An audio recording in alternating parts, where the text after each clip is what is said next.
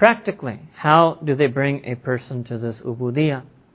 Like we mentioned some practical ways that they bring a person to tawbah. How do they bring to ubudiyah? Number one is by increasing our ibadat. And again, I don't want to jump the gun because we'll talk about this tonight and even more tomorrow, but nafil ibadah. And we've really underestimated the importance and the power and the benefit of nafil ibadah. You know, the best example, as I told you, I told you about tahajjud. All of you know that. All of us know that. Everyone in this room would love to be a person who prays tahajjud every night. Right? Why? Because we know, not because we think it's farz, not because we think it's wajib, but we know that there's an immense, not a slight, an immense benefit in doing that. Not a small gain, an immense gain in our relationship with Allah subhanahu wa ta'ala for doing that. Immense. That is the power of nafil ibadah. That is why even, you know, in Urdu, when you want to describe someone as an abd, you say tahajjud guzar. It means abd. It means min ibad salihin. Means a person with, for whom ubudiyah is ghalib. Ghalib on their sleep. Ghalib on their lifestyle. The asl thing about them is that they're an abd. They're an abid. They're a worshipper of Allah subhanahu wa ta'ala. And then another major thing, teaching of the Tasawwuf, again, which is, again, Islam, right, is that it takes a person out of love for this world. Because what's happened is the reason we don't have that ubudiyat for Allah is that because we've sold ourselves in ubudiyat to this dunya. That's why the Prophet said, Hubb dunya ra'sikullu khatiyah. That love for this world is the root of all sin, all evil. But again, that one line isn't, isn't alone enough to explain to someone how to get out of it. You'd have to sit down with someone, let's say somebody's working in a corporate company, you need to sit down and unpack for them what has been done to them. How the corporate company's vision and mission and their career and all of that has been drilled into them. And that, that is ghalib on their identity. And that their living and breathing is all for that. And I can't use words in hadith to explain that to them. I have to use words of the time. I have to use terminology of the time to explain that to them, what has been done to them. I have to bring them to the reality of this hadith. I have to bring them to the maqsood of this hadith, that why the Prophet say this, so that we would leave love for the dunya. So a lot of the tasawwuf is on this, taking people out from the being ensnared in the fitna of the dunya. And the second type of ubudiyat that we have been guilty of is ubudiyat to our nafs. That we become slaves of our nafs. That's why we're not slaves of Allah that our primary identity is doing what I want, doing what pleases me, doing what makes me happy. This, even in the West, this used to be called hedonism. Now it's glorified as humanism. That do what you like, do what makes you happy. Beta aap jaise karna chahe aap shabash. Right? That's not what you tell your son. You should say, beta jaise Allah Ta'ala hain, aap waise kare. That's it. And just look at this jumla. You can understand Urdu. Look how far sensibility has gone. You know what I'm saying. That jumla, bete jaise aap chahen waise kare, that is 99% on our tongues. And beta jaise Allah Ta'ala chahte aap waise kare, that's 1% on our tongues. So we've gone. We've totally strayed from the essence. Tazkiyah and tasawwuf, that's why we, it's purifying, because we're impure, we've soiled our concepts. Our complete tasawwur and outlook and conceptualization in life is skewed. to fallen into ubudiyat of our nafs. Allahu Akbar. And the methods for this are ajib. And they change over time. There was a time in the medieval period in which they prescribed this thing called riyadat. Riyadat nafs means real mujahidah. So these are the stories you will read, right? That the person used to fast every other day, or the person would never let themselves drink cold water, right? Or, you know, and, and you know, look at the reaction we have. The Jew, that's kind of extreme. Show me a Sahaba who did that, right? So what you should be thinking is, okay, but this person, something must have happened to them, right? They must have been worried. कम से कम चलो आपने इतराज भी कर लिया कि वो कौन सा साहब है जिसने इसने किया आपने कभी अल्लाह ताला से दुआ की, या अल्लाह, वाकई मगर उसकी एक बड़ी फ़िक्र तो थी ना कि वो आपको राज़ी कर लाए? उसकी जो अपने नफ्स की इसलाह की फ़िक्र इतनी थी कि उसने ठंडा पानी पीना छोड़ दिया, या अल्लाह, मुझे भी अपनी नफ्स की फ़िक्र इतनी अता फरमा। कभी ये भी दुआ की? ओ वी नो इतराज इन तंज वी नो वी नो तनकी तंज and इतराज. These are three step I know three things about तनकीद तंज एंड इतराज़. And of course the big B word, which is coming tomorrow. The big B word will be covered tomorrow in depth. I did it last time I came, but apparently some of you were not here for that. When I gave a whole day just on the B word. It, one whole day I gave on it. I also think, right, there must be something. There must be, I mean, look at Alhamdulillah, MashaAllah. What emotion drove this person to do this? What love for Allah does this person have? Well, Allah Ta'ala says in Quran, فَاتَّخِذُوهُ أُدُوًا That takes shaitan as an enemy. This person, I feel, took shaitan as an enemy. Allahu Akbar. He took this verse to heart. He said, Shaitan, you're messing with me. You're messing with me. I'm taking you as an enemy. Allahu Akbar. If it means I have to fast, if it means I have to pray long nawafil at night, if it means I have to read three juz a day, if it means I have to do this, if it means I have to walk to Hajj, Allahu Akbar, there were mujahids. Mujahids, they should be celebrated that this ummah has created such people. Huh? If they said it was farz, it would be bidat. They never said it was farz.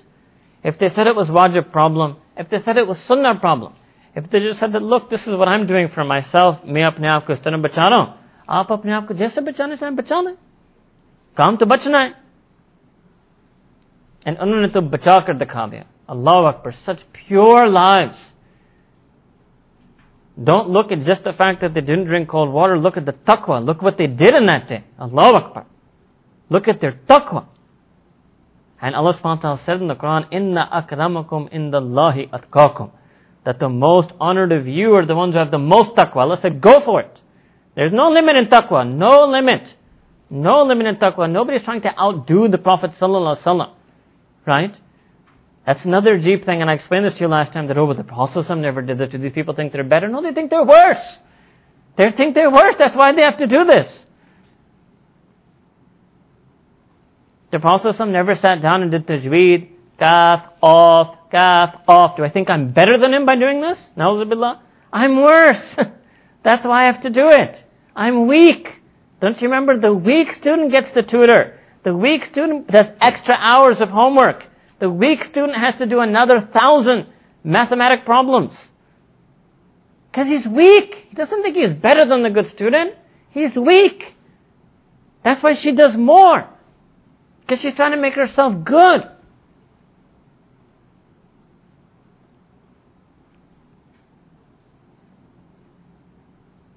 So yes, nafil ibadat, they would tell a person.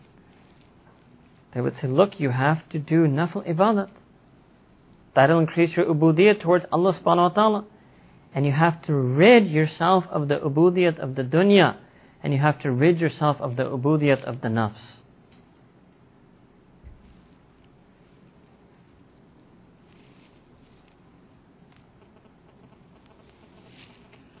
And the same method, the same model, nasiha, sohba, rabita, ittila, su'al, ittiba, that same tazkiyah model from the Quran and Sunnah will be used for this also. Let's take again, remove ourselves from ubudiyat of the nafs. So let me show you how I do it with the Lum students. That is, for the boys at Lums, right, their biggest problem is their nafs, right? So you have to open up to them, right, the travesty of their condition. You have to explain to them that they're giving in to unlawful emotions. You have to show them how media and this whole society has been structured to skew them. So that's the nasihat. That's the ilm, the imparting of the ilm. Then you've got to disconnect them. That again is where the power of the zikr of Allah subhanahu wa ta'ala comes in. And really, I mean, because I've been saving this, otherwise I would have said it many times already, but the zikr of Allah and the muhabbat of Allah. That is what is going to take a person out. That is actually the really the most powerful thing. The biggest tool of tasawwuf and tazkiyah is zikrullah and muhabbat ilahi. These are the two biggest things that they bring a person to. And really, wallahi, when a person is brought to these two things, Allahu Akbar. Then doing amal on the Quran, Sunnah Sharia becomes a joy for them. Becomes a pleasure for them.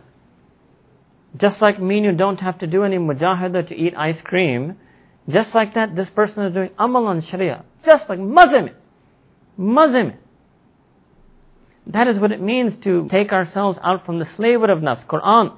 Inna nafsa la amaratum bisu.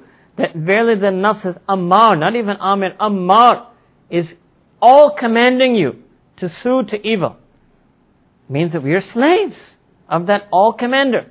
How to bring a person out from that nafs amara into nafs mutma'inna. That is the tasawwuf. Nafs mutma'inna. And number one the meaning of mutma'inna, by the way, is not peace. It means that nafs that is mutma'in on the deen. Mutma'in on sharia, khush hai deen par. Is happy and pleased with every single hukum of the Quran, Sunnah and Sharia. And does amal and ittiba of the Quran, Sunnah and Sharia happily and pleasingly. In a state of pleasure.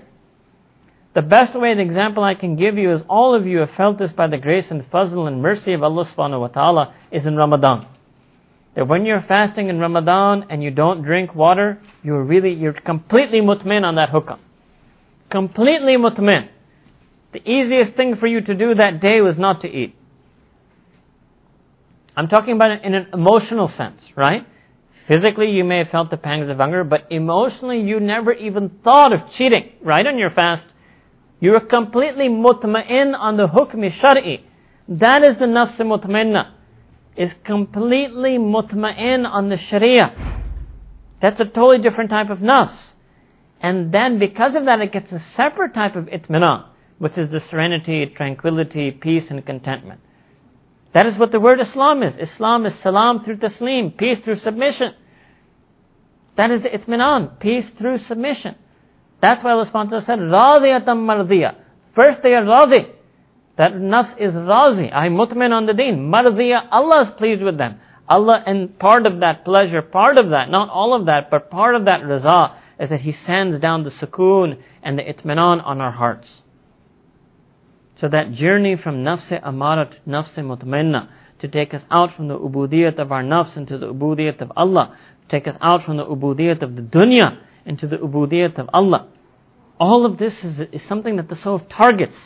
The soul is that canon of Islam that targets this.